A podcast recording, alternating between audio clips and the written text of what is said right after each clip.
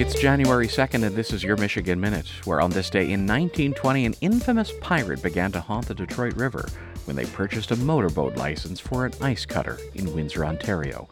People called him the Gray Ghost because of his gray boat, gray clothing, and including a fedora and mask. He also carried two gray pistols and even a gray machine gun. During Prohibition, the Ghost was a pirate and rum runner. That is, until he ran afoul of Detroit's infamous Purple Gang. His true identity was never publicly discovered.